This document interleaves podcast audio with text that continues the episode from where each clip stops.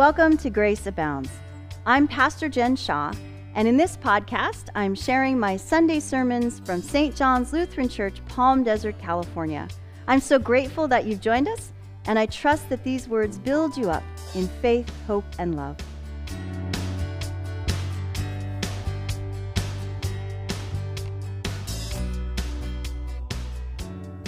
What is truth? The Bible dictionary I used to prepare for this sermon defines truth as that which has validity and certainty, the real state of affairs, fact. But this answer raises even more questions. What is valid? What is real? What is in accordance with the facts? Answering these questions seems much more complicated than it used to, especially in our contemporary moment when it feels like people are living in different realities depending on which cable news shows they watch. When we are flooded with social media misinformation. When we often can't even agree on the facts themselves, let alone what they mean when there are so many voices in our head every day, I invite you to try a little experiment. Pay attention today to all the times you see or hear an ad or opinion trying to sell you something or to get you to buy into something. TV commercials and commentators, radio commercials and commentators billboards and store banners, Facebook pop ups, YouTube videos that you can't skip, emails and flyers and cold calls, brand name logos on the shirts and shoes you may have in your closet right now. What is truth? Pilate's question to Jesus in our reading from the Gospel of John for today. Jesus has been brought before Pilate by religious authorities who feel their power threatened by the life giving power of God demonstrated in Jesus. And so they have conspired to have Jesus betrayed and arrested while he and his disciples are in the city of Jerusalem for the Passover festival. And they have brought Jesus before Pilate, claiming he is a threat seeking his death. Pontius Pilate was a ruler in a kingdom of this world. He was the Roman governor of the province of Judah in the Roman Empire. And he was governor during a very tumultuous and violent time, less than a hundred years after the Roman army had occupied Jerusalem and the surrounding cities. Pilate is in Jerusalem during the Passover festival to ensure that a rebellion doesn't rise up among the Jewish people to maintain Roman rule through the use of force and violence. It is in this context that Pilate asks Jesus, Are you the king? Of the Jews. Pilate wants to know if Jesus is the leader of a time bound, earth bound, nation bound rebellion. He wants to know if Jesus is a threat to Roman rule. If Jesus is attempting to establish a rival kingdom in a Roman province through the use of force and violence. Jesus is not. If he were, as he says to Pilate, his followers would be fighting to defend him. He and they would use violence in response to the violence against them. They would use weapons of force. As his friend and disciple Peter attempted to do earlier in the Garden of Gethsemane when Jesus was arrested, Peter drew his sword and Jesus told Peter to put his sword away. Jesus is not that kind of king, and his is not that kind of kingdom. Throughout his public ministry, in his life, teaching, and example, Jesus Christ, God in the flesh, God with us, demonstrated that his kingdom, the kingdom of God, is a place of unending love and unending life, where all are welcome without exception, where goodness and grace abound. Jesus, provide an abundance of wine from water at a wedding celebration in Cana. Jesus healed people on the Sabbath. He spoke with the Samaritan woman at the well. He fed thousands on a hillside. He commanded his followers to love one another as he loves us.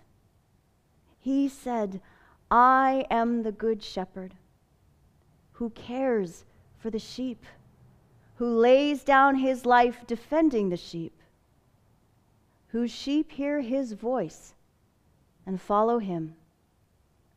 As Jesus says to Pilate, everyone who belongs to the truth listens to my voice. Pilate, tragically, doesn't. The truth is standing right in front of him and he can't see. The truth is speaking with him, and he can't hear.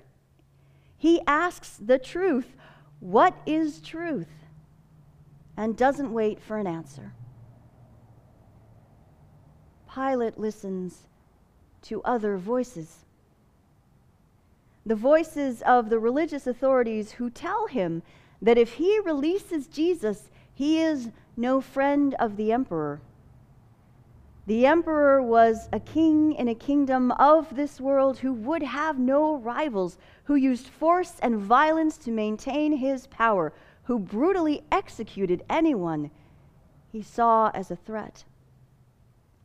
Pilate listened to his own fear.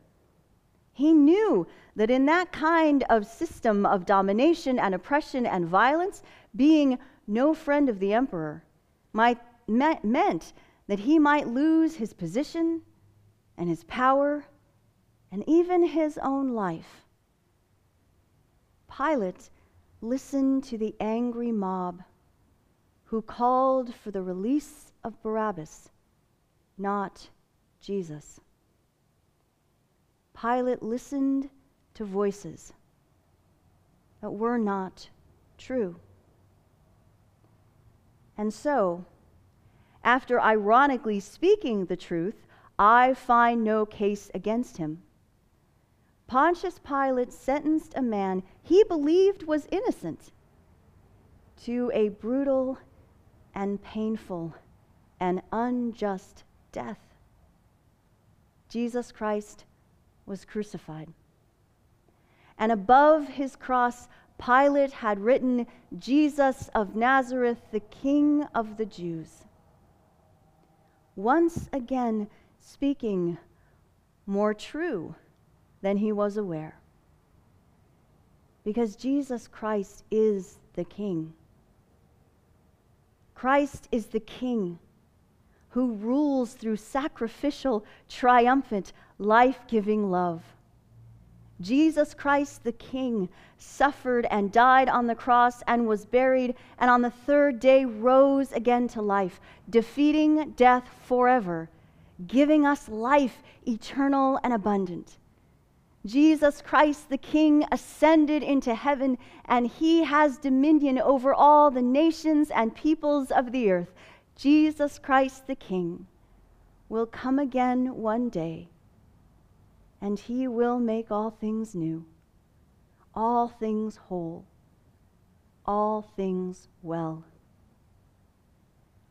Jesus Christ, our King, makes known that God, our Creator, Redeemer, Sustainer, loves us always and forever.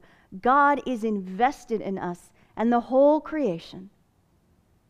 God is good and wants good for us and is working all things together for good. This is the truth, embodied and proclaimed in Jesus Christ. When we want to know who God is and who we are in relationship with God and each other, when we want to know what is real, when we want to know what is valid, when we want to know what is truth, we listen to and look to and trust in Jesus Christ,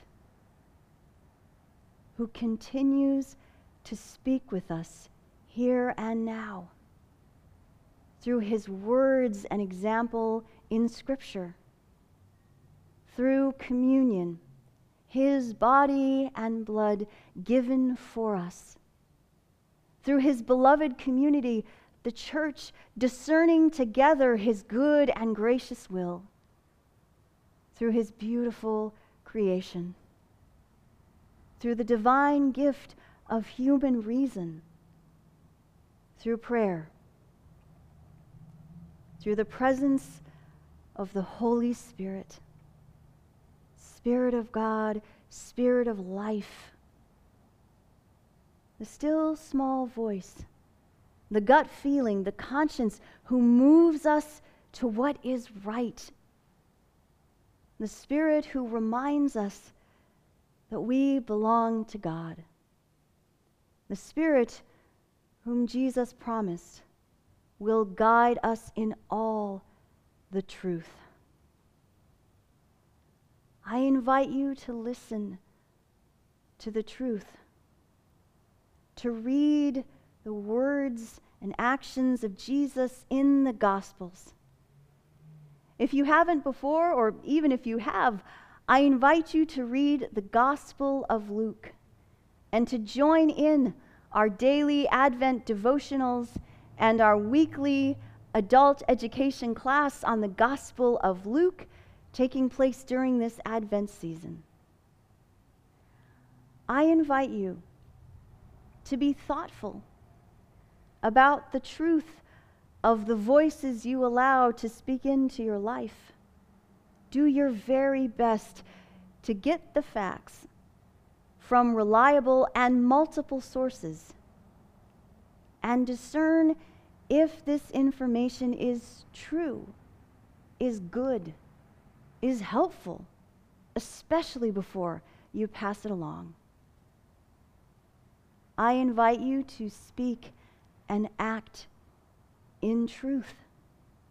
Speak words that build up rather than tear down.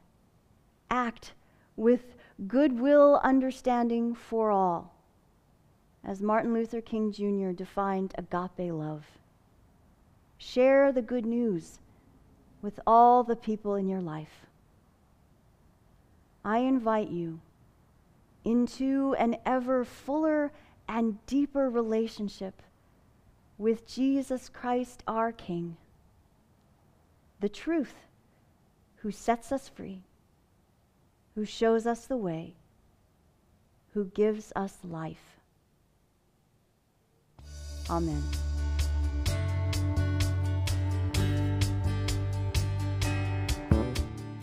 Thanks for listening. We're doing this every week, so make sure to subscribe.